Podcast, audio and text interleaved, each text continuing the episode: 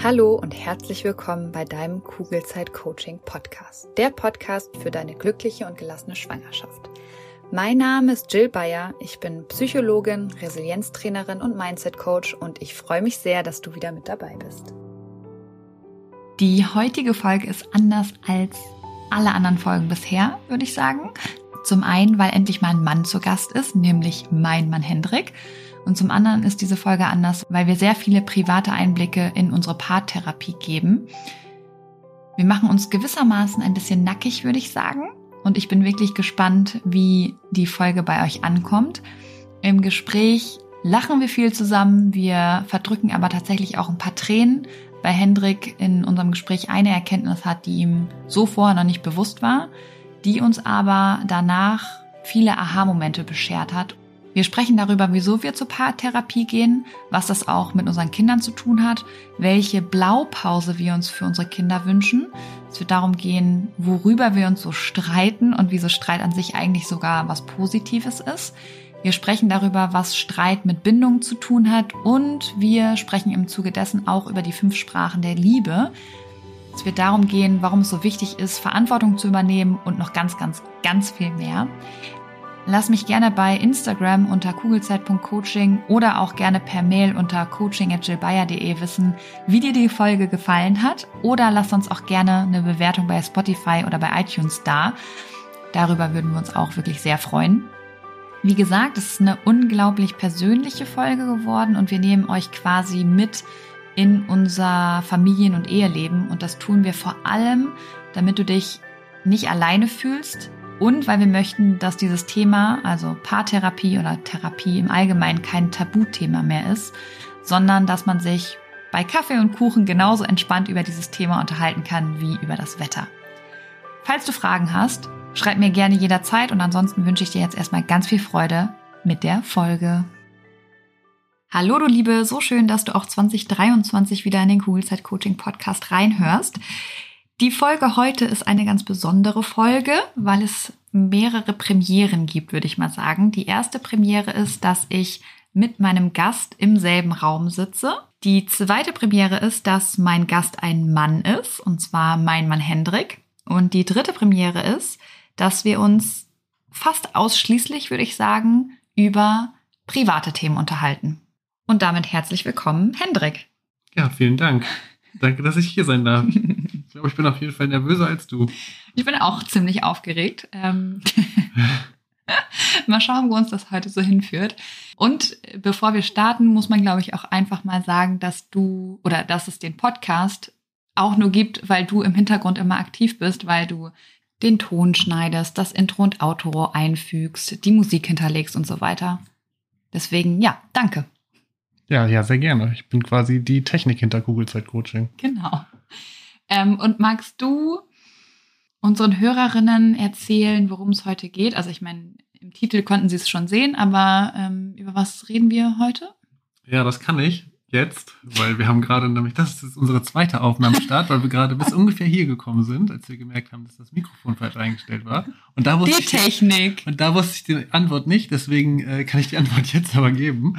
Wir unterhalten uns heute quasi ähm, um die Paartherapie, die Jill und ich ähm, schon, ja, ich würde sagen, jetzt ein Dreivierteljahr ungefähr machen.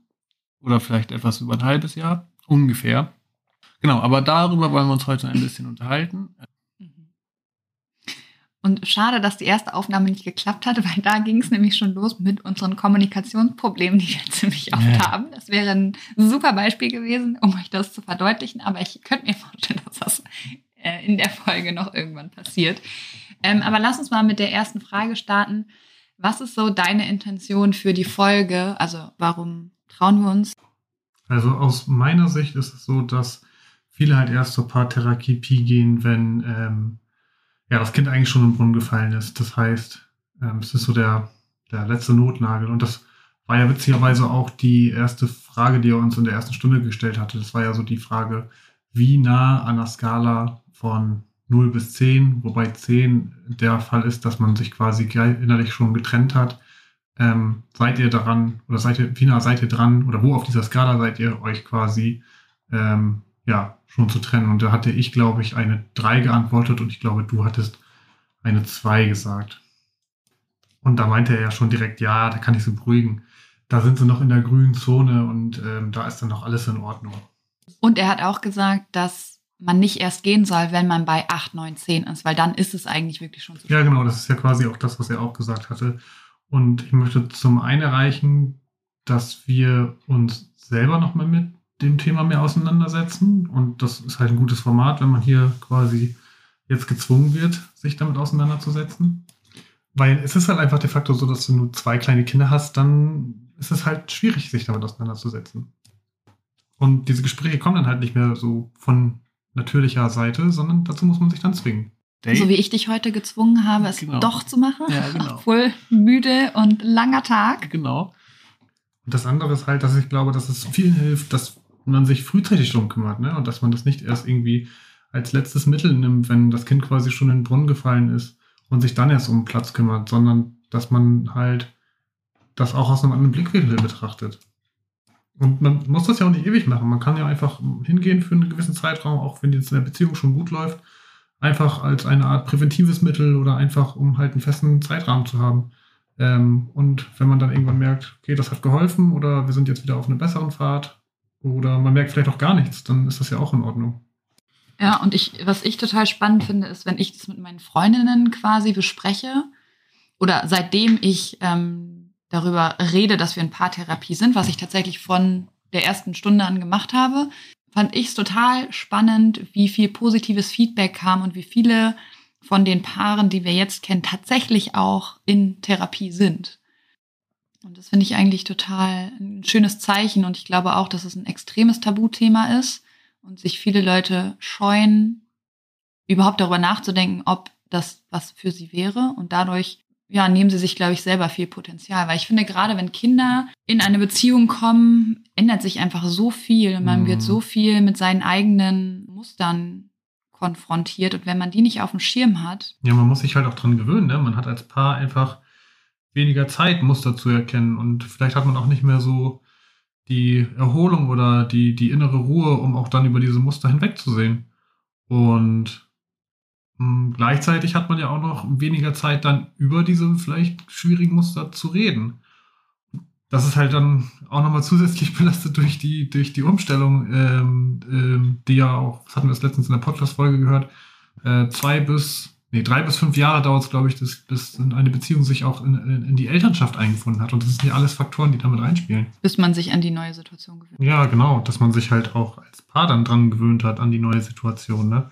Und dann auch irgendwie diese Transition schafft, ohne dass sich halt viel anhäuft an Problemen, ähm, dass man dann halt so ein, ja, so ein Pool bildet an Sachen, die man nicht aufgearbeitet hat und die sich dann halt, dieser, dieser Pool wird halt immer größer und man schleppt den so mit seiner Beziehung mit ähm, und dann findet man halt irgendwie alles doof und alles ist so, ja, schwierig. Ja, und drei bis fünf Jahre ist ja auch echt ein langer Zeitraum. Ja, das und das andere ist halt auch, dass viele, glaube ich, einfach immer überlegen, die Kinder, die stehen an erster Stelle, was ja im Prinzip auch nicht verwerflich ist. Aber ich glaube, viele haben halt dann auch wieder diesen kurzzeitigen Blick. Und ich glaube, das haben wir auch. Dass man überlegt, ja, unsere Probleme, die können wir jetzt halt erstmal hinten anstellen, die können wir dann später lösen. Aber das ist halt total kurzsichtig, weil, ähm, ja, wenn es sich dann ewig so weiterzieht über so einen langen Zeitraum, dann ja, leidet die Beziehung auch dahinter und am Ende trennt man sich dann vielleicht und dann wollte man den Kindern eigentlich was Gutes tun, äh, aber die haben dann halt auch den schwierigen Moment miterlebt, dass die Eltern sich trennen. Ja, es muss ja nicht mal so weit kommen, dass die Eltern sich trennen, sondern auch wenn sie sich halt die ganze Zeit streiten. Ich meine, wir mit unserem Verhalten als Eltern und das hast du ja vor ein paar Tagen so schön gesagt. Sagt man das? Wir, wir. Ja, wir leben es halt vor, ne? Also so wie wir äh, unsere Beziehung vorleben, legen wir die Blaupause dafür, wie unsere Kinder auch ihre Beziehung leben werden. Und in erster Linie würden wir es ja für eine Partnerschaft vorleben, aber das wirkt sich bestimmt auch auf andere Arten der Beziehungen von den Kindern auf. Also irgendwie Freundschaften oder irgendwie in die Richtung. Und wir legen damit den Grundstein was für Kinder in der Zukunft dann oder unseren Kindern in der Zukunft normal ist. Ob man viel Zärtlichkeiten austauscht, ob man in der Öffentlichkeit miteinander kuschelt oder irgendwie da irgendwie zärtlich miteinander ist. Oder auch, wie man mit Konflikten umgeht, wie man miteinander streitet, wie man sich wieder miteinander verträgt.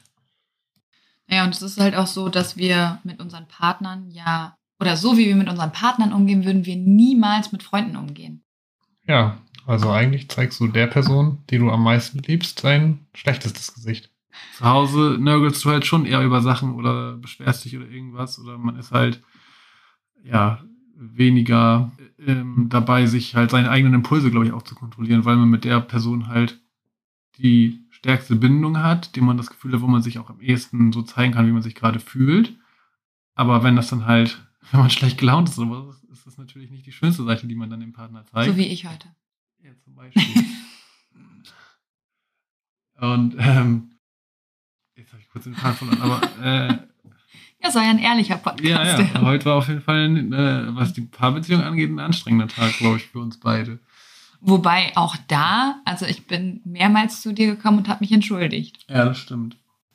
Aber die Stimmung war trotzdem nicht viel besser. Da müsste man sich in dem Moment wahrscheinlich auch noch hinsetzen und das hinterfragen. Ja, aber ich glaube, es liegt vor allem, ich meine, wir sind gestern aus dem Urlaub gekommen, die, es war eine anstrengende Fahrt nach Hause. Ich glaube, das spielte da auch alles mit rein. Ja, Wieder klar. ankommen zu Hause. Ja, klar. Nichts zu essen haben auf dem Sonntag. Ja. Nahrung immer ein sehr wichtiger Faktor, sowohl bei Kindern als auch bei Erwachsenen. Aber ich glaube, wa- was das, was es eigentlich zeigt, ist, dass wir da, wenn wir uns eigentlich so verhalten, wie wir uns fühlen und sowas, ist ja eigentlich immer ein Kompliment an denjenigen. Auch wenn es in der Situation dann meckert man halt oder man ist schlecht drauf oder lässt die schlechte Laune am anderen aus, also so Sachen, die eigentlich nicht so schön sind. Und das ist aber eigentlich genau das, was auch kleine Kinder schon machen. Hey, ich mache dir eigentlich jeden Tag Liebeserklärung, Ja. Hendrik. Wobei jeden Tag ist auch übertrieben. über unsere Ne? Sprache der Liebe nochmal genauer reden. Oder ich brauche dann einen besseren Interpreteur dazwischen. Ja, aber sag euch mit den Kindern, das finde ich auch einen wichtigen Punkt. Ja, Kinder machen das ja genauso. Also, das sieht man ja ganz schön bei Lilly, die jetzt auch schon ein bisschen länger in die Krippe geht. Das kennen ja aber eigentlich, glaube ich, auch alle Eltern. Die Kinder reißen sich halt in der Krippe total zusammen und ähm, alles, was sie da an Konflikten haben oder Emotionen, die sie vielleicht da vor Ort nicht rauslassen können, die packen sie dann ein und nehmen die mit nach Hause. Und wenn sie dann zu Hause sind, dann brechen alle Dämme und alles kommt raus. Man als Eltern fragt sich, Gott, was ist heute los? Naja, wir reißen uns ja auch zusammen, wenn wir mit, also in Gruppen unterwegs sind. Genau, das machen wir auch nicht bewusst eher. Das ist eher, Nee, eher das ist. Anpassung einfach. Es gibt natürlich bestimmte Verhaltensmuster, die man bestimmt auch bewusst unterdrückt, aber generell ist man ja anders. Pflegeleichter in einer Gruppe. Ja, genau. Und bei Kindern ist es, glaube ich, so, in der Krippe passen die sich auch eher an. Und wenn die dann zu Hause sind, dann brechen ja auch oft alle Dämme und die La Laune ist schlecht. Klar sind die dann, obwohl die, wenn die Mittagsschlaf gemacht haben, sind die ja noch nicht mal zwingend müde, aber vom Tag einfach so erschöpft, weil die sich so viel angepasst haben und weil die vielleicht eher Kompromisse eingegangen sind. Und ihre Ja, und weil sie auch viel erlebt haben. ja, genau. Und dann, auch, glaube ich, auch viel auch ihre Gefühle zurückstecken mussten oder sowas, weil sie dann halt nicht zu Hause in so einer äh, sicheren oder in ihrer sichersten Umgebung sind mit den Personen, die denen am nächsten sind und Ja, weil sie sich hier sicher und geborgen fühlen. Ja, und genau. auch wissen, dass sie mit jeder Emotion, angenommen werden. genau. Ja, und ich glaube, das ist der gleiche Grundsatz, den, ähm, den man dann auch unbewusst in eine Beziehung fährt. Nichtsdestotrotz ist es bei uns ja so, dass wir irgendwann gesagt haben, ey, jetzt gerade mit zwei Kindern soll es so eigentlich nicht weitergehen. Weil was wir, glaube ich, vor den Kindern echt gut gemacht haben, war Mhm. die Art und Weise, wie wir uns gestritten haben und auch die Art und Weise, wie wir uns wieder vertragen haben. Ja. Also, dass wir immer darüber gesprochen haben, was eigentlich gerade das wirkliche Problem war.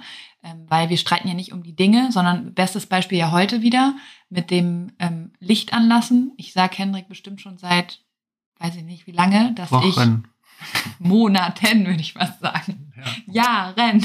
ja. Nein, nee, Jahre nicht. Aber Monate bestimmt schon. Dass ich möchte, dass er das Licht ausmacht, wenn er die Räume verlässt und nicht auch mal das Haus verlässt und überall das Licht an. Das ist aber Ähm, seltener. Passt ab, passiert aber trotzdem.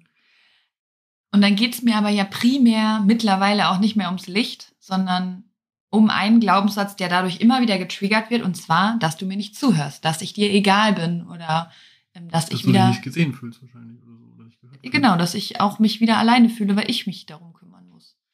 Das heißt, Eigentlich geht es nicht ums Licht. genau, und das ist Licht ja ist oft. nur das, der, der Botschafter quasi. genau. Oder das, das, der Trigger. Und das ist ja unglaublich oft so. Wir streiten ja nie wegen der Dinge an sich, sondern immer, was dahinter liegt, was man halt so nicht sehen kann. Und ich glaube, seitdem wir Kinder haben, nehmen wir uns nicht mehr diese Zeit. Oder nee, das stimmt nicht, weil ähm, Weniger die Zeit. weniger die Zeit, um dann auch in eine schöne Phase zu kommen, wo man sagt, hey, tut mir leid und das war übrigens das Gefühl, wieso ich so reagiert habe. Da waren wir echt schon mal besser. Ja, wir haben halt nicht mehr so den Freiraum. Einfach den Freiraum und die Zeit auch. Um ich glaube, das, das vielleicht so zu machen, weil es auch anstrengend ist. Aber ich glaube, das ist eine Prioritätengeschichte. Ja, eine Prioritätengeschichte ist das auf jeden Fall. Aber man wird Immer ja viele auch. Ausreden. Ja, das und man wird ja auch, also wenn die Kinder halt dann nebenbei nörgeln, hast du da halt nicht so die Ruhe für und dann ist das die Prio wieder höher oder irgendwie, keine Ahnung, wenn Essen gemacht wird. Also es ist, es ist natürlich immer so ein, so ein Spiel und es ist auch zusätzlich anstrengend halt. Ne? Also auf, auf lange Sicht ist es, glaube ich, besser, wenn man dann beide den Kopf und auch die Ruhe finden, dann über dieses Thema nochmal zu reden. Kurze Sicht ist es natürlich aber erstmal anstrengend und ähm, also nicht, nicht den, den Konflikt erstmal wichtigen beizu. Themen eigentlich, Ja, ne? ja, das stimmt, wie bei allen Sachen im Leben. Wobei, was, was da bei mir auch noch reinkommt, ist dieses, eigentlich habe ich so großes Vertrauen in unsere Beziehung, dass die das auch aushält, dass ich das gar nicht mehr für so, kriegsentscheidend halte. Oder? ja, und das ist aber auch ein doofes Denken. Ja, das ist halt auch so eine, ich glaube, das halt, ich glaube, das ist tatsächlich auch eine Sache, die vielen passiert. Ich weiß nicht, wie die, kann ich jetzt nur mutmaßen, ne? aber ich glaube, viele, die, wenn sie das Gefühl haben, sie kommen aus einer starken Beziehung und sie ähm, entscheiden sich für Kinder, haben das Gefühl, ja, ähm, der wird mich schon nicht verlassen und das ist jetzt hier. Oder ähm, die wird Oder mich die, nicht ja, verlassen. genau. Also das äh, natürlich beide Seiten, klar. Aber ähm, das ist so ein, wie sagt man, Ja, false, gefähr- false sense of security. Ja, auf jeden Fall. Ähm, also Weil es dann ja auch ten tendenziell immer schlimmer wird. Ja, das. Und selbst wenn man sich dann nicht verlässt und das, keine Ahnung, dann ist diese, diese Annahme bewahrheitet sich dann auch, dann ist es ja trotzdem die Frage, welche Art von Beziehung führt man dann. Und ich glaube, um nochmal vielleicht ein bisschen den Bogen zu spannen, warum Paartherapie? Ich glaube, dass wir irgendwann gemerkt haben, aus dieser Vergangenheit heraus, dass wir früher ähm, in der Lage waren, gut über die Probleme oder den, den Problemen auch auf den Grund zu gehen, da uns dafür die Zeit zu nehmen und dann das eigentliche Problem hinter dem Streit äh, zu ermitteln und dann quasi uns auch wieder zu versöhnen. Und im Zuge dessen auch näher zu kommen. Und im finde Zug, ich. genau. Deswegen bin ich ja, auch eigentlich echt ein Fan vom Streiten gewesen. Ja, glaube weil, weil man danach einfach. Deswegen finde ich Streit per se auch nicht schlimm. Ja, ich wenn man's dann nicht der richtig macht. Ja, Streits sind für mich natürlich mehr Stress als für dich. Aber ja, das hatten wir früher ja auch schon mal festgestellt. Ähm, jeder Streit ist eine Möglichkeit, Bindung zu intensivieren. Genau, also bei einem Kind ist es halt eher Schimpfen, also dass man, das ist die Form des Streitens, aber auch da gilt, wenn man, ähm, das ist auch eine Chance quasi. Wenn man sich danach wieder hinsetzt und sich verträgt, dann ist das auch eine äh, Bereicherung für die Bindung. Ähm, genau, aber was ich eigentlich sagen wollte, ist, dass wir gemerkt haben, dass wir da nicht mehr so viel uns die Zeit für nehmen und dass das, glaube ich, auch mit Hintergrund war, dass wir gesagt haben, wir gehen mal in so eine Paartherapie, weil wir auch das Gefühl hatten, wir drehen uns aneinander vorbei irgendwie, dass wir nicht mehr zusammen auf diesen Punkt kommen und dass wir halt aber auch ein Zeitfenster brauchen, wo wir regelmäßig ein Zeitfenster haben, wo wir ohne Kinder mit einem Moderator, der auch echt viel bringen kann, ist meine Erfahrung heraus. Also wenn man quasi jemanden hat, der da das Streitgespräch moderiert, aber man letztendlich ja diesen Zeitraum braucht oder diesen, dieses feste Zeitfenster, was man sich dann nehmen kann. Was, das Und ich glaube auch, dass das wirklich für jedes Paar gut ist, egal ob Kinder oder nicht. Ja, das glaube ich auch, weil es einfach so ein geschützter Raum ist quasi. Ne? Ja, und weil wir ja alle durch unsere Vergangenheit geprägt worden sind und viele Glaubenssätze einfach nicht bewusst sind. Und wenn man dann in eine Konstellation kommt, ähm, wo man sich gegenseitig auch noch eher triggert, so wie wir beiden. Wir haben ja so viele Themen, sei es die Sprache der Liebe, wo wir eigentlich komplett unterschiedlich sind und super lange nicht haben, ja. und super lange auch nicht erkannt haben, was eigentlich das Kernproblem ist. Mhm. Ähm, dann die Art und Weise, wie wir in Streitigkeiten sind. Also ich möchte quasi kämpfen, wenn wir bei Kampfflucht und paralysiert sein bleiben und du gehst in die Paral also ins paralysiert sein Oder ins Flüchten. oder ins Flüchten, was ich noch schlimmer finde. Also dann werde ich ja noch lauter und renn dir hinterher, was dich ja noch mehr zur Flucht antreibt. Ja. Aber ich glaube, wenn, wenn einem das nicht bewusst ist, oder anders, wenn einem das bewusst ist, kann man da halt ganz anders mit arbeiten. Ja, das glaube ich auch. Also ich glaube, da unterschätzen vor allen Dingen eher Männer, ähm, wie wichtig auch so eine oder wie wichtig ist so ein gewisses Wissen erstmal über sich eine Beziehung anzueignen. Also zum Beispiel die fünf Sprachen der Liebe oder wenn es, wenn man sich in der Beziehung streich, äh, streitet, dass es dann eigentlich immer so bestimmte Gründe gibt. Also so die, ich glaube, die Top-Gründe sind, es geht entweder um Kontrolle in einer Beziehung, wenn man sich streitet, um Anerkennung oder um Verbundenheit.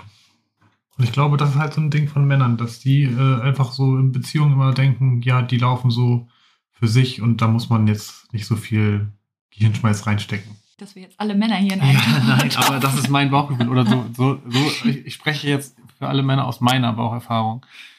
Vielleicht ist es auch gar nicht, dass es Männer sind, aber ich glaube, vielleicht ist es eher das Konzept, dass jeder seine eigene Wirklichkeit hat und auch die denkt, wenn ich das so wahrnehme, dann nehmen andere Menschen das auch so wahr. Das vielleicht auch daher kommt, dass man sagt, wenn ich die Beziehung so und so wahrnehme und ich sage, ähm, dass bestimmte Themen sich so und so anfühlen, dann fühlt der andere das auch so und dann kommen wir da zusammen auf einen Nenner. Nee, ist ja halt nicht so. Jeder hat ja total seine eigene Realität und ja, dementsprechend gibt es quasi auch nicht das eine Richtige, wie ein Streit oder ein, ein Konflikt gelöst werden kann, sondern es gibt halt unterschiedliche Standpunkte und keiner davon ist mehr richtig. So.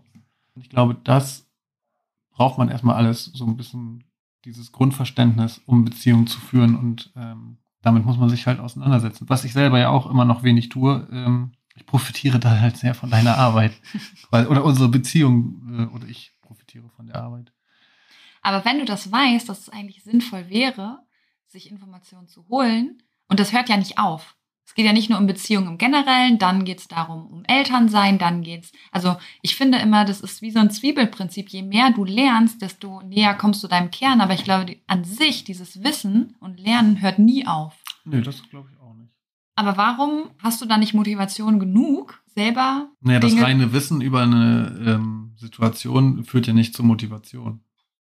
Also, ja, ich weiß nicht. Also, Sag das nochmal, das reine Wissen über. Das, ja, das reine, das reine Wissen über die Tatsache, dass mehr, wenn ich mir mehr Wissen in bestimmten Nee, aber auch, das aneigne- hast du ja auch schon gemacht und du hattest ja auch Freude daran. Und du hast ja auch, keine Ahnung, Hörbücher gehört zum Thema Erziehung, was man äh, viel besser tun kann als schimpfen oder sonst irgendwas. Und das waren doch immer Aha-Momente für dich, wo du sagst, hey, das ist ja richtig cool, das können wir anwenden und es funktioniert. klang jetzt gerade so, als wenn ich ständig mit den Kindern schimpfen würde und dann auf Nee, einmal tun so, wir ja eben nicht. auf einmal so, ah, man kann auch was anderes als schimpfen. Nee, aber tun wir eben nicht, weil wir uns relativ früh damit auseinandergesetzt haben. Oder zum Beispiel dieses Thema, dass wir nicht sagen, bist du gerade wütend, bist du gerade traurig, sondern dass wir sagen, bewusst auch, Fühlst du dich? fühlst du dich gerade traurig, weil wir eben wollen, dass Kinder verstehen, dass die Emotionen wieder gehen und sie nicht ihre Gefühle sind. Dadurch kann man die ja viel leichter auch annehmen und auch Dass durchleben. nicht, dass die Gefühle nicht die Person definieren, sondern dass Genau. es halt ein Kommen und Gehen ist, ja. genau. Und das haben wir ja schon angefangen, da, da konnte Lilly, da, die konnte uns noch nicht mal verstehen. Aber weil das eben so drin ist, dass man sagt, bist du traurig, war uns einfach klar, das dauert ja Monate, damit wir das richtig drin haben. Dass wir da früh genug mit angefangen haben. Genau. Und das war doch auch, also, Ja klar, das sind ja alles positive Ereignisse und sowas. Aber trotzdem, ähm, genau, es geht nicht nur um das Wissen der Situation, so wie du es gerade gesagt hast, sondern eben auch, dass du ja dieses, schon Aha-Erlebnisse Genau. und positive. Und warum ich das jetzt nicht noch, warum man das nicht intensiviert oder warum ich das nicht weiter intensiviere, ich meine, das ist ja auch ein Punkt, den, der, wo ich immer wieder sage, stört mich, mehr. dass ich, genau, oder dass ich diejenige bin, die, ja, sich primär um das Thema Erziehung bemüht oder mehr liest, sagen wir es so. Ich hole mir mehr Informationen. Ja, darüber. genau, du holst dir im Thema Beziehung mehr Informationen. spreche dann mit dir darüber und dann Genau, setzen wir es gemeinsam um. Ja, aber ich wir könnten ja noch schneller und noch besser werden, wenn wir beide lesen aber wenn würden. wir beide Informationen holen würden. Genau. Ja, das stimmt. Ja, weiß ich nicht. Ich glaube, Menschen funktionieren halt einfach unterschiedlich. Und ich glaube, ich bin jemand, der immer ans gute Ergebnis glaubt und dann Nichts halt auch. dafür tut. Genau, einfach so mit seinem Bauchgefühl durchs Leben rennt und denkt so, ja, ja, wenn sich das richtig anfühlt, dann machst du das schon nichts falsch mit so. Was natürlich. Oder weil du zu faul bist. Ja, das auch. Klar. Weil es ist halt, auch echt- kognitiv anstrengend. Ja, natürlich. Es ist abends halt total anstrengend. Und ich lese halt auch echt nicht gerne. Muss ich, Ja gut, aber es gibt ja mittlerweile gelesen. richtig viele coole ähm, Hörbücher, Audible oder sonst irgendwas, wo du auch Fachliteratur dir. ja, mache ich ja auch auf dem Weg zur Arbeit, wenn ich dann mal zur Arbeit bin. Ja, da, ist, jetzt- da ist halt genau. das Problem, ich bin äh, durch Corona halt jetzt sehr viel im Homeoffice. ähm, aber sonst ist es für den Arbeitsweg, es sind, äh, das mache ich aber auch wirklich immer, wenn ich, äh, oder fast immer, wenn ich äh, zur Arbeit fahre, was ja auch ein gutes Zeitfenster ist, glaube ich, ungefähr Ja, eine das halbe. Stunde. kann man halt gut ähm, Hörbuch hören. Und sonst finde ich in meinem Alltag halt selten Situationen, wo ich mal Hörbuch höre, weil Ja gut, aber es ist ja wie ein Buch lesen, da musst du dir auch bewusst Zeit finden. ja, das ist wie bewusst Beziehungen pflegen. Da muss man sich auch bewusst Zeit nehmen und sich zusammen Eine hinsetzen. Podcast-Folge aufnehmen. Ja, oder halt auch, so wie wir es letztes gemacht haben, einfach zusammen eine Podcast-Folge hört, die du ja, glaube ich, im Vorfeld auch schon mal gehört hast, die Ja. zum Thema Beziehung zum Beispiel war. Also das fand ich auch echt gut. Sich abends zusammen hinsetzen, ja, wie, wie man halt gerade Lust hat. Jeder holt sich noch einen Tee. Oder wir haben eine Tasse, ich habe eine Kanne Tee uns noch gemacht und dann ähm, haben wir uns aufs Sofa gesetzt und die Podcast-Folge gehört und immer bei Sachen, wo wir diskutieren wollten oder fragen wollten, wie der andere das wahrnimmt oder uns auch in unserer Beziehung da wieder erkannt haben oder unsere Muster, haben wir dann darüber diskutiert. Und ich glaube, das muss man sich halt bewusst vornehmen für ein, zweimal im, in der Woche oder sowas.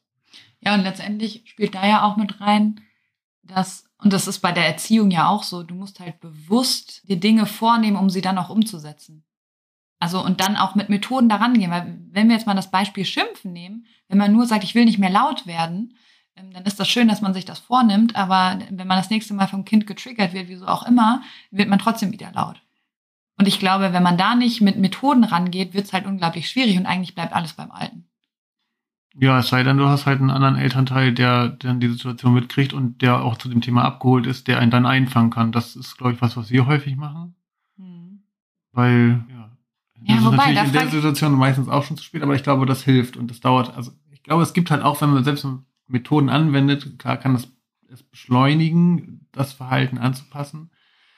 Aber so einen gewissen Lernprozess muss es ja immer geben. Also das, wenn man irgendwas liest oder auch eine Methode dazu anwendet, um das Gelesene dann ähm, dauerhaft anzuwenden oder sowas, dann hilft das natürlich, aber es braucht immer Zeit. Okay, jetzt sind wir aber relativ weit weg von der Paartherapie. Ähm, was würdest du denn sagen? Oder anders, ich finde, jedes Mal, wenn wir da hingehen, bin ich davor total nervös. Und ich finde, das ist auch, wenn man so zur Therapie geht, man braucht einen gewissen Mut, oder? Ja, also für mich fühlt es sich immer so an, dass man den inneren Schweinehund überwinden muss, so. Ähm, weil man weiß, es wird anstrengend, weil man weiß, man muss, ähm, man leidet vielleicht auch ein Stück weit oder so. So. Und da äh, stimme ich dir voll zu, man ist ein Stück weit nervös. Die Nervosität kommt aber, glaube ich, auch daher, dass man sich über, also nicht, dass man als Paar ähm, nicht darüber reden würde. Da ist halt da bietet die Therapie nur das gute Zeitfenster, sondern man teilt es ja auch mit extern, mit jemandem, der da sonst gar nicht involviert ist. Und ich glaube, das kostet auch viel Überwindung. Ja. Und halt die Selbstreflexion auf jeden Fall. Was war jetzt gerade die Frage? Ich habe die Frage schon, weil wir jetzt schon wieder in Diskussion waren. Wir haben über Mut gesprochen. Man Ja. muss dazu sagen, langer Tag, anstrengender Tag. Es ist jetzt wie spät, 20 Uhr. Aber ich finde es gut, dass wir es trotzdem machen, weil einer meiner Glaubenssätze ist ja, und deswegen kommen wir relativ oft aneinander, dass ich das Gefühl habe, du interessierst dich nicht so wirklich zum einen für das, was ich mache, aber du erzählst halt auch nichts von dir, wodurch ich wiederum das Gefühl habe, dich eigentlich gar nicht zu kennen teilweise. Hm.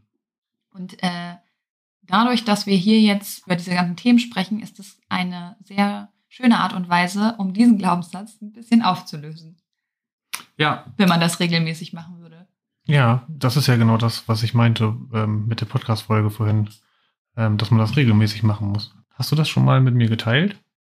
Woher dieser Glaubenssatz halt eigentlich kommt. Beziehungsweise auf der anderen Seite dieses Gefühl, ich glaube, und äh, jetzt gibt es ein paar Sprünge, aber ich glaube, ein Glaubenssatz ist halt ganz oft so, dass wenn man einen Glaubenssatz hat, dann sieht man eher das, was diesen Glaubenssatz halt triggert. Also ich glaube, man nimmt Situationen dann nicht unbelastet wahr. Ja. Man sieht dann eher immer das, was diesen Glaubenssatz genau triggert. Weil wenn man das nochmal zurückspüren würde, äh, mich interessiert nicht, was du machst und sowas, wenn mich das nicht interessieren würde, dann würde ich dir ja gar nicht so viel zum Beispiel auch helfen bei der, bei der ganzen Umsetzung von Google Zeit Coaching. Also ich habe zum Beispiel auch die ersten Webseiten gemacht, ich habe den Online-Kurs äh, hochgeladen und da äh, die Webseiten gemacht und mich darum gekümmert, wo, wo wird das überhaupt hochgeladen. Ja, na klar, das ist halt ein Glaubenssatz. Das bedeutet ja nicht, es ist die Realität. Ich glaube, dann wärst du auch nicht mit mir zusammen. Dann wären wir auch nicht verheiratet. das habe ich jetzt nicht verstanden. Ja, wenn, wenn es wirklich so wäre, dass du dich nicht für mich interessierst. Ach so. Weil das ist ja nur mein Glaubenssatz, der, äh, keine Ahnung, aus meiner Kindheit kommt oder woher auch immer. Aber ja, ich sehe die Welt durch viele Glaubenssätze und ähm, Ja. ja. also wir alle. Mhm. Und deswegen ist es ja so wichtig, da genauer hinzuschauen, weil ich kann dir gerade auch nicht sagen, wo der herkommt. Also wahrscheinlich, also meine Hypothese ist, du hast irgendwann aufgehört, Dinge über dich preiszugeben, weil, keine Ahnung, ich 15 Mal doof reagiert habe, wenn du überhaupt irgendwas gesagt hast. Oder wenn du was gesagt hast. Wir, sind ja nicht so eine Beziehung gestartet, dass äh, wir nicht mehr viel miteinander wir geredet nicht. haben. Wir reden nicht miteinander. Nee, das haben wir ziemlich gut am Anfang der Beziehung gemacht. Ich glaube halt, dass es daran liegt, dass wenn, ich habe mich ja quasi zurückgezogen dann aus der Beziehung mit Sachen, die ich teile. Und dann passt es wieder zu dieser Podcast-Folge, die wir letztens gehört haben, wo wir dann drüber uns unterhalten haben, dass ich halt das dann aufgebaut habe. Also was hat sich aufgebaut? Ich habe was geteilt und Jill, wenn sie vielleicht emotional davon betroffen war oder sowas, neigt halt dazu, wenn es emotional wird, schnell in so einen Kampfmodus zu kommen. Wenn sie die Also ich Emotion werde vielleicht- laut. Genau, du wirst laut. Das ist das, was ich, Blaupause, aus meiner Kindheit gelernt habe. Meine Genau. Eltern sind laut geworden. Genau, wenn es emotional wurde.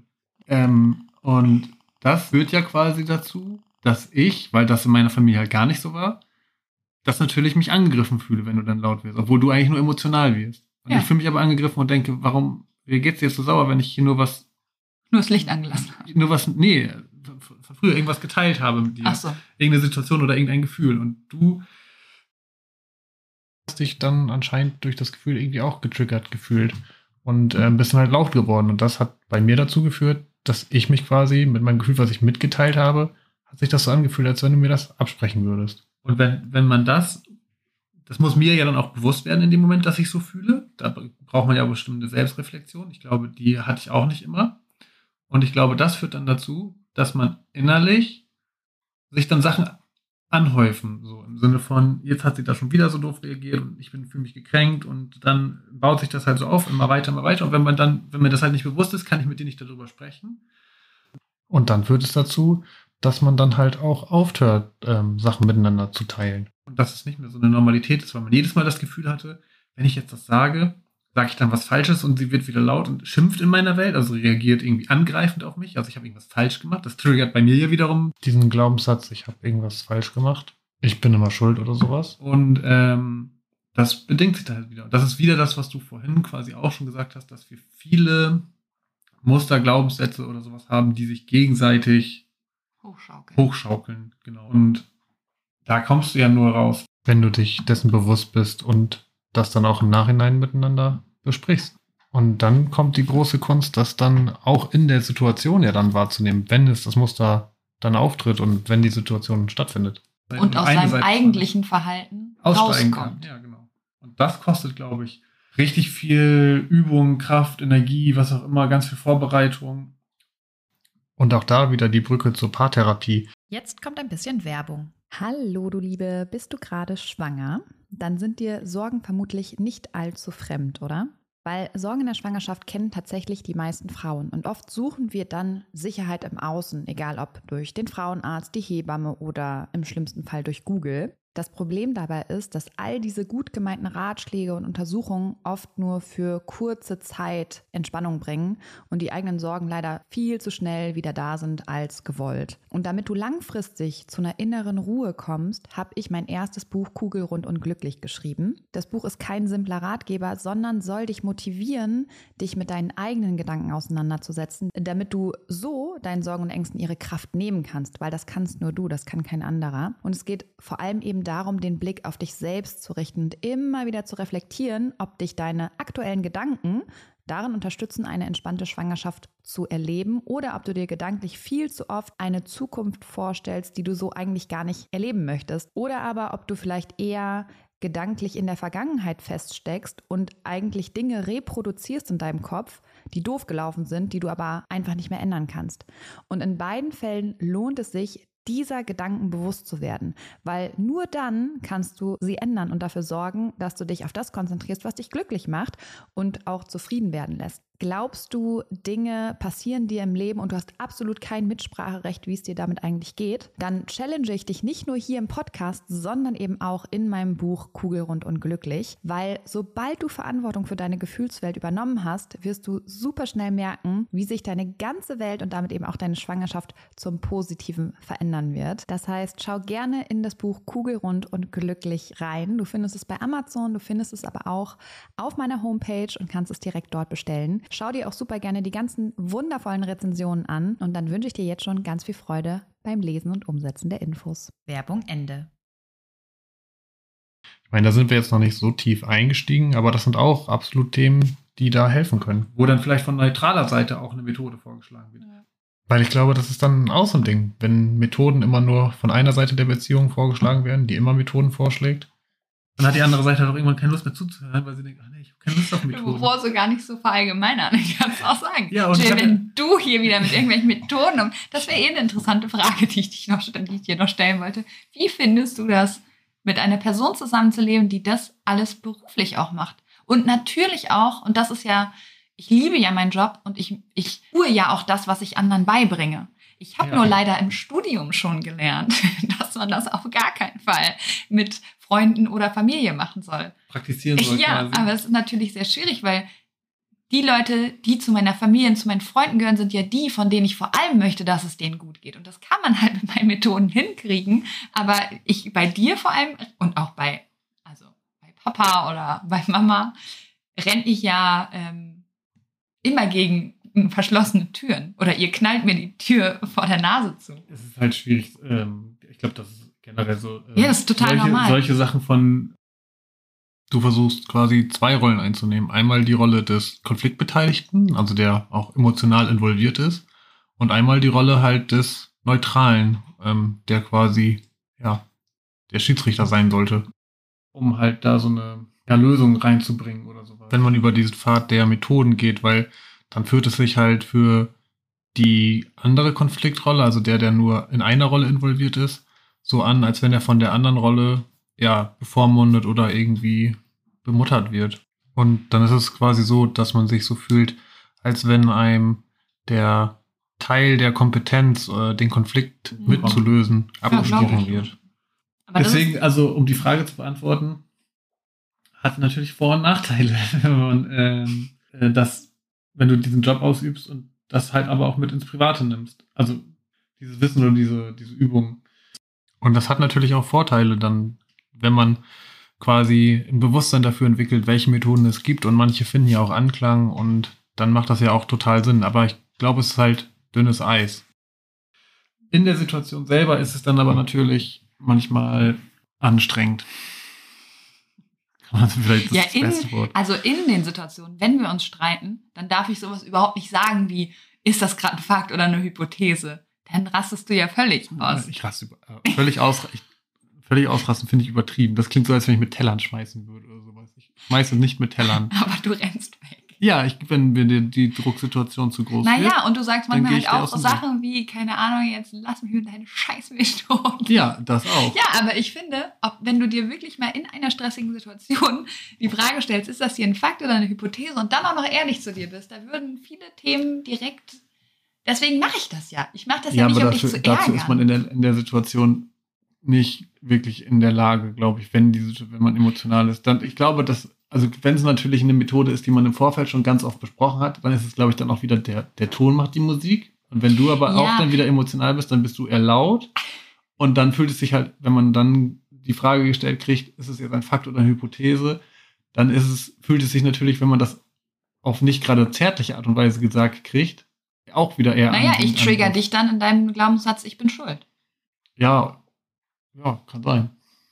Also schon alleine, wenn ich laut werde. Ja.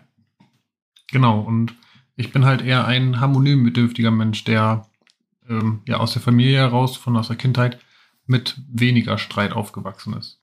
Was nichts Gutes sein muss. Also ich glaube, eigentlich ist das eher tatsächlich ein Defizit. Aber dann ist es doch wirklich vielleicht so, dass unsere Kinder mit einem perfekten Mittelmaß aufwachsen. Du zu wenig, ich zu viel. Wir treffen uns in der Mitte. Ja, ich glaube, das stimmt tatsächlich, weil ähm, du eher der kognitive, methodische Typ bist, der an Sachen rangeht und da irgendwie eine Lösung sucht und ich vielleicht eher der Bauchgefühl-Mensch bin, der auf sein Bauchgefühl und so ein bisschen auf seine Gefühle hört dann mehr. Mhm. Also so nehme ich das zumindest mein Vorgehen war, was solche Konflikte oder Probleme angeht.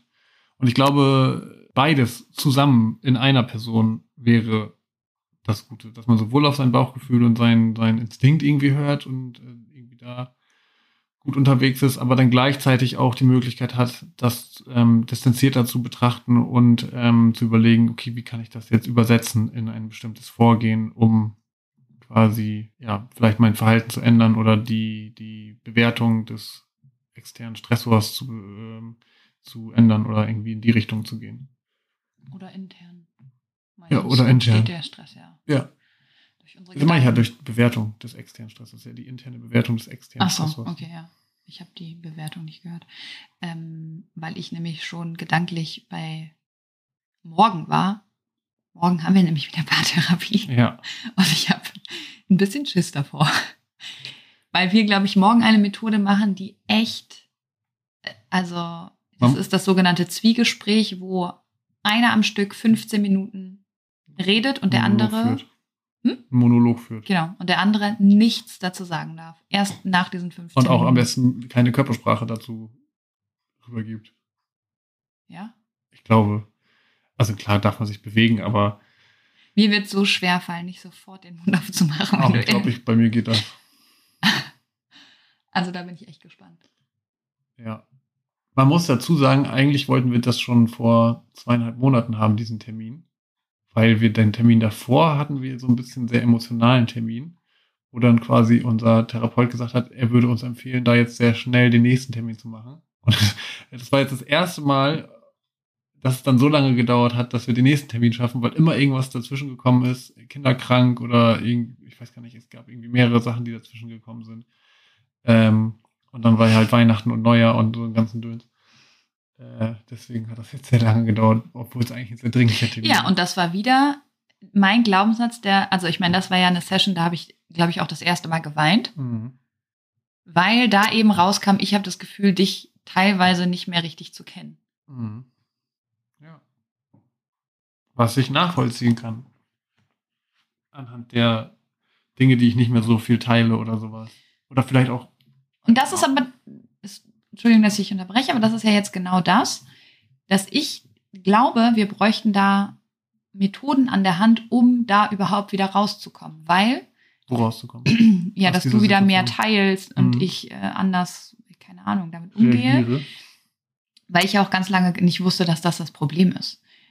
Also das, so wie ich reagiere, dass das das Problem ist. Dass es dazu wie, beiträgt Wieso quasi. du in den Fluchtmodus gehst. In Ja, dem oder auch Falle ja weniger auch. Teile.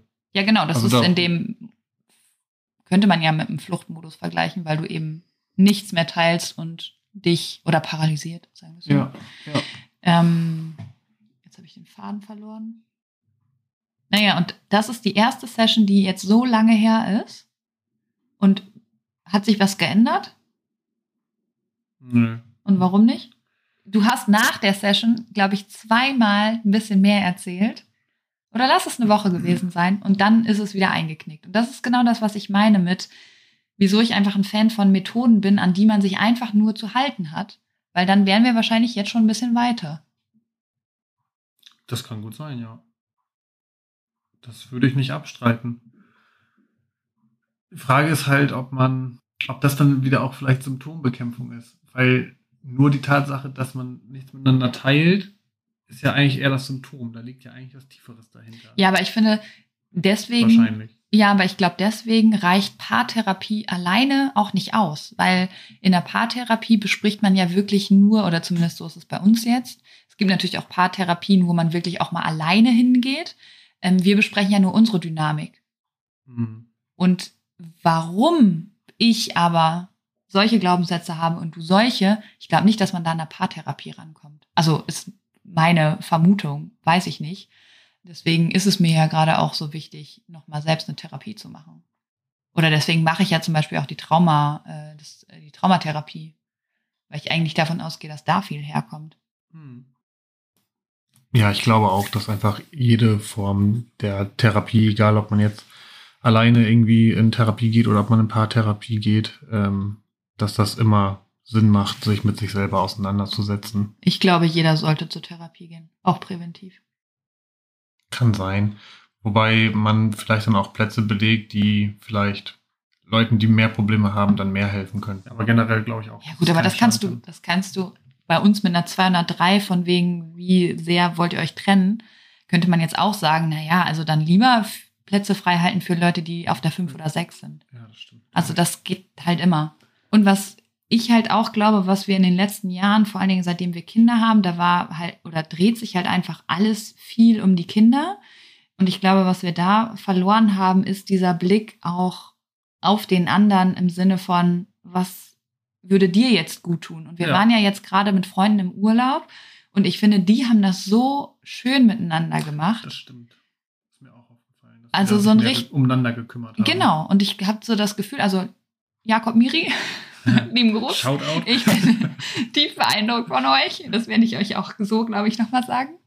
Ähm, aber das war, da habe ich so überlegt, das mache ich eigentlich gar nicht. Und ich habe auch nicht das Ja. Gefühl, dass du das machst. Ich glaube aber, das liegt auch an einer Dynamik, dass, ich weiß es jetzt natürlich nicht, aber das war mein Eindruck, dass die beiden bei der Sprache der Liebe eher auf einer Wellenlänge waren als wir. Weil wir haben halt diese Asymmetrie, keine Ahnung. Also wir sind halt sehr unterschiedlich. Ich bin ja eher der ähm, äh, körperliche im Sinne von äh, Zuneigung, Kuscheln, ähm, irgendwie so diese, ich brauche, ich, ich, muss das, ich muss die Zuneigung quasi spüren, im Sinne von wirklich fühlen, physisch. Ähm, und du bist ja eigentlich eher derjenige, der die Zuneigung fühlen muss im Zwischenmenschlichen. zwischenmenschlichen, aber nicht im physischen, sondern Nee, eher genau. im äh, sich kümmern. Physisch zuhören. reicht mir gerade tatsächlich einfach. Und ich glaube, das kennt jede Mama, wo die Kinder noch so klein sind. Ich mache ja nichts anderes, als im Körperkontakt zu sein und meine Liebe zu zeigen.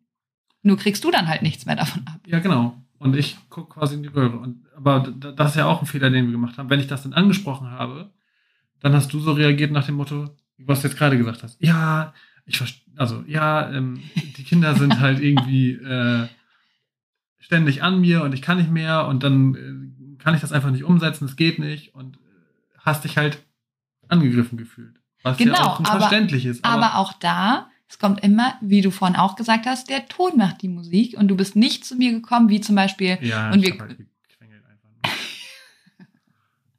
Naja, und hast mir suggeriert, das nein, ich reicht hab, nicht. Nein, ich habe ich hab aber auch gesagt, ich habe das auch mal ruhig gesagt und habe gesagt, dass ich da. Ähm, Einmal. Nee, mehrfach schon. Dass ich gesagt habe, ich habe das Gefühl, ähm, dass ich da, äh, dass meine Bedürfnisse in der Beziehung halt nicht erfüllt sind. Ja, genau. Und das ist das Problem. Meine eben auch nicht. Auf einer anderen Ebene, Ja, in genau. die du dich halt nicht reinversetzen kannst. Und für mich, um körperlich mit dir zu sein, um intim mit dir zu sein und auch mittlerweile schon um zu kuscheln, brauche ich halt, dass ich Zeit mit dir verbringe, dass zwischen uns alles Also gut ist. Quality Time mäßig. Genau, Date-mäßig. Genau. Ja. Also, dass wir auch mal wieder neue Dinge zusammen erleben. Ähm, und das ist eben genau dieser Teufelskreis, in dem wir uns befinden, Genau.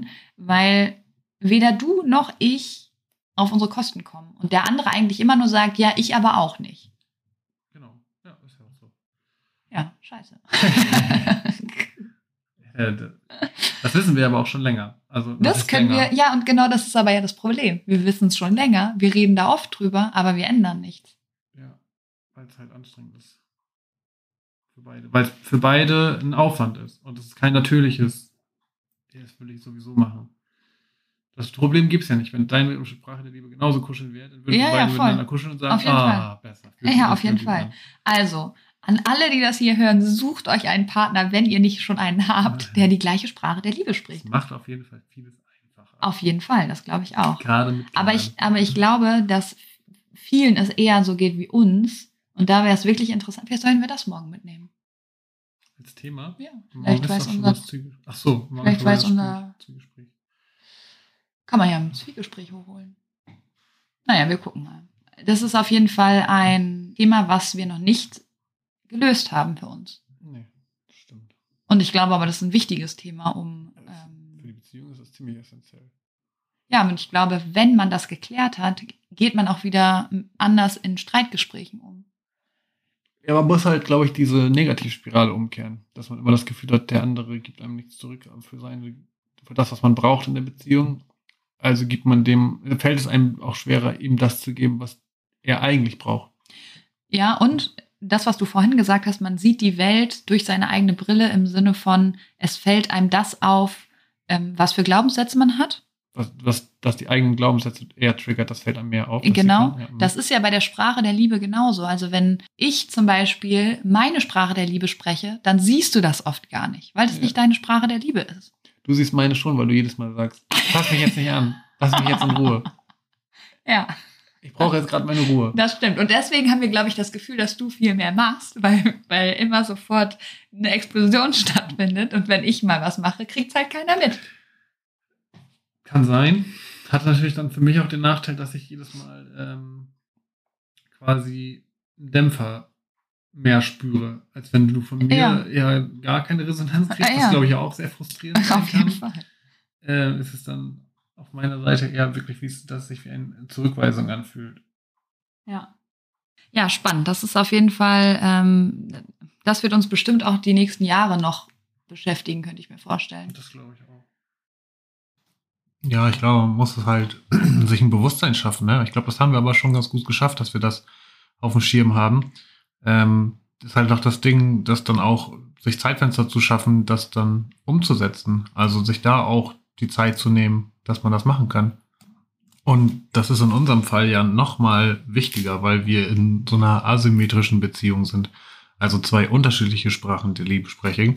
Und dann ist es da ja sogar noch wichtiger, sich bewusst Termine oder Zeitfenster zu nehmen, um das umzusetzen. Also was heißt das bei uns konkret? Wir setzen uns halt bewusst hin, ähm, zum Beispiel aufs Sofa, so wie wir das jetzt letztens gemacht haben, und sprechen die eine Sprache der Liebe in der Beziehung. Und das haben wir letztens gemacht und es war super. Genau, und auf der anderen Seite macht man Themenabende, die dann halt für den anderen Partner und deren seine Sprache der Liebe, also wie zum Beispiel bei uns, wir kuscheln mal wieder oder wir sind mal wieder intim und ja, sowas ist halt auch wichtig dann, ne? Muss ja ausgewogen sein. Und wir haben ja jetzt viel über die Sprache der Liebe gesprochen. Ich weiß gar nicht, ob jedem klar ist, was diese Sprachen sind. Es gibt fünf, ich sage das mal eben ganz kurz. Es gibt äh, Lob und Anerkennung. Das haben wir beide eigentlich nicht, oder? Nö, mir ist es nicht so wichtig. Ich weiß, ich bin super. Äh, dann gibt's Zweisamkeit, ähm, Geschenke, die von Herzen kommen, Hilfsbereitschaft und Zärtlichkeiten. Ich bin eher zu 90 Prozent wahrscheinlich auf dem fünften. Zärtlichkeiten. Also, Zärtlichkeiten, genau. Ja. Und ich würde sagen, ich bin eigentlich so ein, zum einen Geschenke, die von Herzen kommen und damit geht's mir nicht um Materielles, sondern selbst wenn du in den Garten gehst und mir eine Blume pflückst, das ist schon ein Geschenk, was eben von Herzen kommt. Aber ich bin, glaube ich, auch Zweisamkeit im Sinne von, dass wir mal wieder neue Dinge ausprobieren. Ja, so wie, keine Ahnung, zusammen irgendein neues Ausflugsziel erkunden oder zusammen ein neues Café erkunden oder Genau. zusammen, also Dinge zusammen erleben, einfach Zweisamkeit quasi so. Genau. Und dann, wenn wir da jetzt noch mal tiefer gehen, und das ist so verrückt, weil so viele Dinge damit reinspielen, dann kommt es, finde ich, auch noch mal drauf an, was für einen primären Sinn du eigentlich nutzt. Weil ich bin zum Beispiel Und total warum visu- nutzt du den? Das ist, glaube ich, auch interessant. Boah, das weiß ich aber nicht. Ich glaube, ich weiß das. Ja? Okay, Ja. warte, ich, also ich bin der visuelle Typ und du bist wahrscheinlich Kinesthet, oder? Ja, vermutlich. Deswegen bin ich zum Beispiel auch viel lieber in den Bergen als am Meer, weil man beim Meer einfach nicht viel sieht. Du Ja. guckst aufs Meer und siehst den Horizont und das war's. Ist für ein paar Stunden ganz schön. Würde Vielleicht ich, bin ich deswegen so gerne am Meer, weil ich das Meer, wenn ich im Meer bin, fühle ich das Meer. Kann Ja. sein, weiß ich nicht. ja, oder auch den Weil Wind. du fühlst ja, fühlst die Berge, fühlst du ja nicht, den Wind auch, fühle ich total gerne. Ich hasse das. Aber ja, deswegen, mach- Berge fühlst du ja nicht so viel. Klar, gut, da gibt es auch Wetterumschwung und sowas, kannst du schon fühlen, aber wenn ich im, äh, durch die Berge laufe, dann laufe ich und ich kann auch durch eine Stadt laufen. Ist im Prinzip vom Gefühl her, also wie ich es am Körper spüre, macht das ja keinen Unterschied. Nee, genau, aber visuell macht das Visuell einen riesen riesen- ja. Unterschied. Du kannst fünf Stunden am einen Fleck sein und siehst die ganze Zeit andere Dinge. Ja. Und auch da sind wir komplett unterschiedlich. Ja. Vielleicht sollten wir uns einfach trennen. das ist zu anstrengend. Zu anstrengend. Das macht keinen Sinn. Lass gut sein. Und warum glaubst du, bin ich visuell? Wieso, wieso ich das glaube? Nee, das habe ich nicht gesagt. Hey, du hast doch gerade gesagt, äh, es wird spannend, warum man ein. Ach so, Ach so, ich wusste das nur für mich, äh, warum ich so bin, ich als Kinesthet. Ich glaube, das liegt daran, dass halt der Verlust als Kind, als meine äh, Mutter so früh gestorben ist, dass dann halt, ja, war die Situation ja so, dass ich sie nicht mehr anfassen konnte. Ähm, und als Kind äh, bist du halt derjenige, der, oder war es bei mir zumindest so, dass man noch eher so das spürt, wie eine Beziehung ist und das halt, ähm, ja, wirklich mit anfassen und der Wärme und so ist. Und ich konnte sie ja dann leider nicht mehr anfassen und ich glaube, deswegen ist das Thema so wichtig für mich. Weil wenn ich jemanden anfassen kann, dann weiß ich, dass der noch da ist und dann gibt mir das Sicherheit. mir das halt gefehlt hat, dann.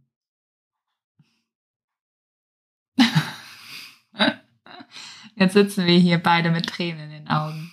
So einen Moment hatten wir auch schon lange nicht mehr. Stimmt. fasse dich jetzt wieder öfters an. Dankeschön. Ja, das war doch eine krasse Erkenntnis gerade. War dir das vorher schon bewusst?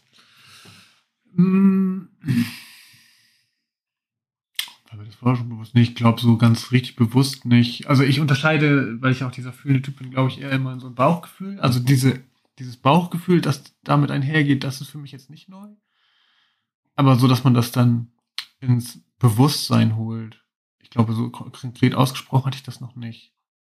Das ist auf jeden Fall, insofern ist das schon neu, ja. Naja, und das ist ja auch wieder genau das, worum es geht. Man muss sowas halt erstmal hochholen, um damit Genau. auch arbeiten zu können. Und auch ich kann ja jetzt wieder ganz anders damit umgehen, wenn du mal wieder, keine Ahnung, mich in den Arm nehmen willst und küssen willst und ich denke mir eigentlich so, oh, was mich nicht an.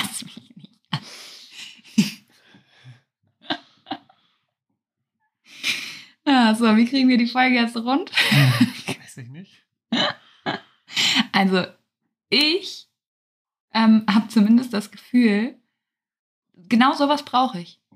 Dieses Gespräch. Ja, das, das Gefühl, das auch in dem Gespräch dann aufkommt, ne? Also wie jetzt zum Naja, Beispiel ja, gerade. das bist wieder du, ne, mit dem Gefühl. Nein, aber ich meine, da meine ich ja nicht das Anfassen oder sowas. Also das war ja Nee. kein Haptisches, sondern das war ja dieses Gefühl von Verbundenheit. Ja, Im Sinne von, man teilt sich mit und ähm, teilt Emotionen quasi. genau, aber das ist wieder der spannende Punkt, weil du ein Kinesthet bist, ist dir die Emotion wichtiger oder wichtig Mhm. für Connection. Und bei mir war die Connection schon vorher, nämlich als wir angefangen haben, über Themen zu sprechen. Ah ja. Mhm. Und ich glaube, wir könnten uns auch ein Thema suchen, äh, was nicht so tiefgehend ist. Äh, und auch das würde mich schon glücklich machen. Und wie fandest du das Wetter, Wetter heute? Ja, sowas zum Beispiel. Ja. Wo man halt ein bisschen mehr drüber reden kann. Wetter im Allgemeinen vielleicht. Was für Wolken gibt es? Ja, vielleicht sollten wir uns hier ein regelmäßiges Ding mit der Podcast-Folge draus machen. Wir können mal gucken, wie die so ankommt. Ja. Und ähm, ihr könnt uns auch gerne unter coaching.jbayer.de schreiben oder bei Instagram unter kugelzeit.coaching, ähm, wie ihr die Folge fandet, ob ihr mehr männliche Gäste haben wollt, ob ihr Hendrik nochmal hören wollt.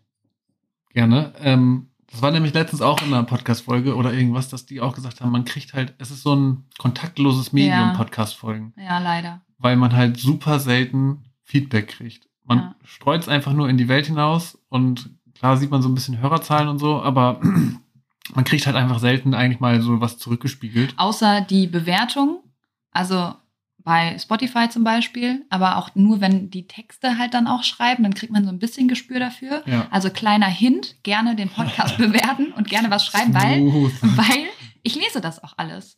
Ähm, Und anders als Hendrik, ich teile das auch immer mit ihm. Ja, also das kann ich wirklich sagen. Alle Nachrichten, die da so ankommen und mal ein bisschen was zum Podcast allgemein oder auch zu einer Folge, wenn Jill da irgendwie eine Nachricht kriegt, kommt sie immer ganz aufgeregt äh, zu mir gerannt und freut sich total, dass sie da Feedback kriegt und ähm, ja, ist da immer macht also es macht das ganz viel, weil dann hat sie immer gute Laune. Tagen. genau, und Hendrik dann leidet dann nicht so. profitiere ich davon enorm.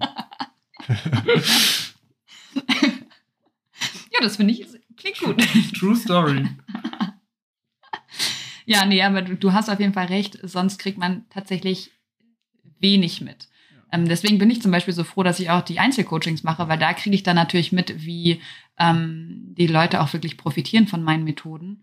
Ähm, und natürlich, wenn ihr mir bei Instagram schreibt und äh, berichtet, wie toll ihr den Podcast findet oder warum auch, dann freue ich mich natürlich auch total. Aber ansonsten hast du recht, Hendrik, es ist ein sehr einseitiges Medium. Ja. Ja. Was am Anfang gut war. Weil sonst hätte ich, glaube ich, nicht angefangen, Podcast zu machen. Ich zum Beispiel auf einer Bühne hätte stehen müssen. Ja, oder klar. Das Also- ist, kostet noch mal mehr So. Überwindung. Genau. Ja. ja, schön. Hendrik, vielen Dank, dass du da warst. Ja, sehr schön, gerne. dass du mal wieder mit mir geredet hast. Ich bin ja, ich musste ja nirgends hingehen, außer in die Küche. Ja, und dann hoffe ich, dass wir jetzt nicht ein zu negatives Bild von unserer Beziehung gezeichnet haben. Nee, wir lachen ja Weil ich meine, ja, ne? und so schlimm ist es ja nicht. Aber das sind halt. Ähm, Das sind halt die Dinge, die eine Beziehung dann auch bewegt, so, ne? über die wir jetzt hier gesprochen haben. Und das sind ja auch Oft negative Dinge. Mensch hat ja nun mal Negativitätstendenzen und das waren ja auch teilweise negative Sachen, über die wir hier Ja, und geredet haben. äh, ich glaube, was wir halt mit der Paartherapie machen, ist eben nicht den Kopf in den Sand zu stecken und auch nicht mehr in diesem Blame-Modus zu sein, sondern jeder von uns ähm, übernimmt die Verantwortung und weiß, dass ähm, man eben ja einen Teil zu tragen hat an dem, wie es gerade ist. Ja, das stimmt. Es ist immer Wechselwirkung in einer Beziehung.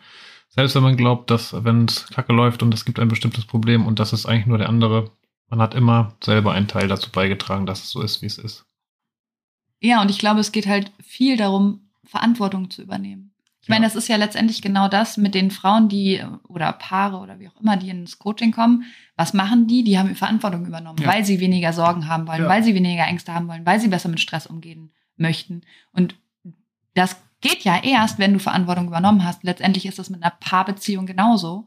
Ähm, ich weiß gar nicht, wo ich das gehört habe, aber mit jedem Kind, was in eine Beziehung reinkommt, das kann man sich vorstellen wie so ein Mobile und das muss sich immer erstmal wieder auspendeln, wenn ein neues hm. Kind dazukommt. Kommt. Ähm, ja, und so einleuchtend, mhm. ähm, weil selbst, ich weiß noch, als wir nur Lilly hatten, da dachten wir, okay, jetzt äh, sind wir bereit für ein zweites, weil alles eingependelt war. Genau, und zack, war Mia da, war es so, das ganze Mobile war am Schwanken. Ja, auch länger, glaube ich, ne? Schwankt länger gefühlt. Ja, also ein Unterschied von 2 auf 1 ist größer als von 1 auf äh, von 0 auf 1, finde ich. Ja, finde ich auch. Und das meine ich mit Verantwortung, gerade wenn man Eltern ist, sollte man die Verantwortung oder übernehmen wir die Verantwortung, zu sagen, okay, so wie wir uns gerade streiten und vielleicht auch wie oft. Die Beziehung führen. Ja, genau. Mhm. Wobei streiten wir uns so oft eigentlich nicht, ne? Ich habe das Gefühl, wenn wir uns streiten, ist, ist es, sind die intensiver. Ja, es sind dann so kleine Anziegereien, die dann häufiger sind, ne? Aber so richtige Streits, die sind dann eigentlich eher seltener. Aber ich weiß nicht, äh, was, was wolltest du gerade sagen? Nee, dass wir die Verantwortung übernommen haben.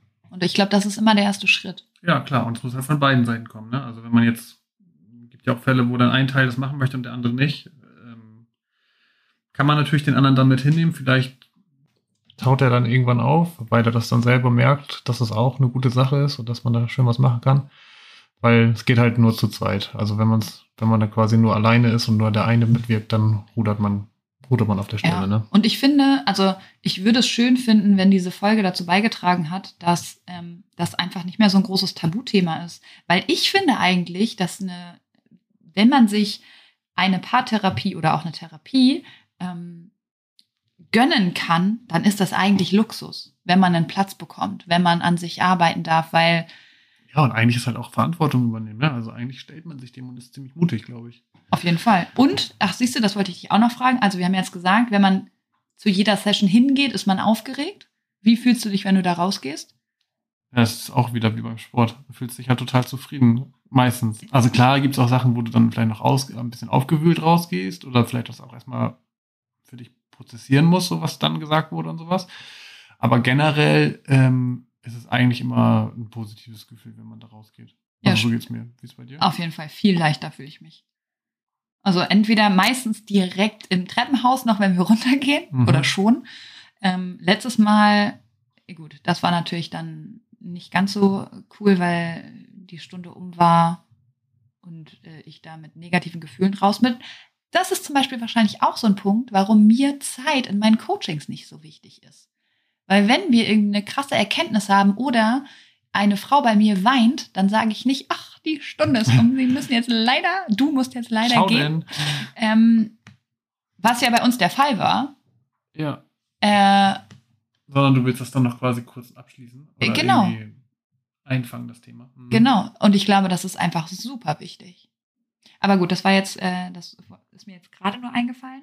Ähm, aber ich, bei mir ist es auch wirklich so, ich fühle mich nach jeder Session leichter und habe auch wieder mehr Lust, so doof das klingt, auf unsere Beziehung. Weil ich danach immer das Gefühl habe, hey, das kriegen wir schon irgendwie hin. Ja, das finde ich auch, dass man sich positiver fühlt, wenn man da rausgeht und dass man sich wieder so fühlt, als hat man wieder eine Verbindung hergestellt.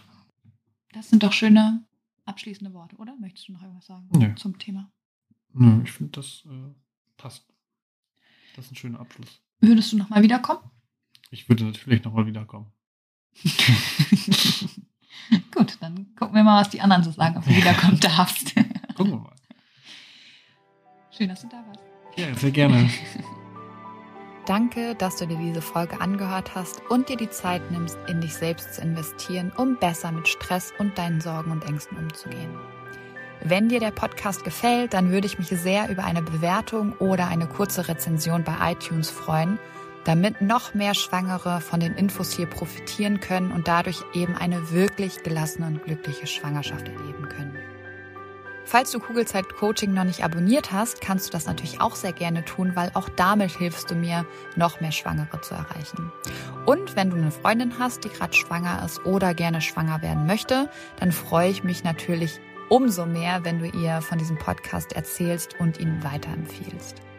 Wenn du generell mehr über meine Workshops, Coachings oder auch über mich erfahren möchtest, dann schau gerne bei meiner Homepage unter kugelzeitcoaching.de oder bei Instagram vorbei. Und wenn du schon mal bei Instagram bist, dann schreib mir doch sehr gerne, wie dir die aktuelle Folge gefallen hat. Was nimmst du für dich mit? Und wenn du weitere Themen hast, die hier im Podcast besprochen werden sollen, melde dich auch sehr gerne, damit ich weiß, was dich wirklich interessiert. Wenn du magst, hören wir uns nächste Woche wieder. Bis dahin auf ein schönes Bauchgefühl. Ich glaube an dich und du solltest es auch tun. Deine Jill.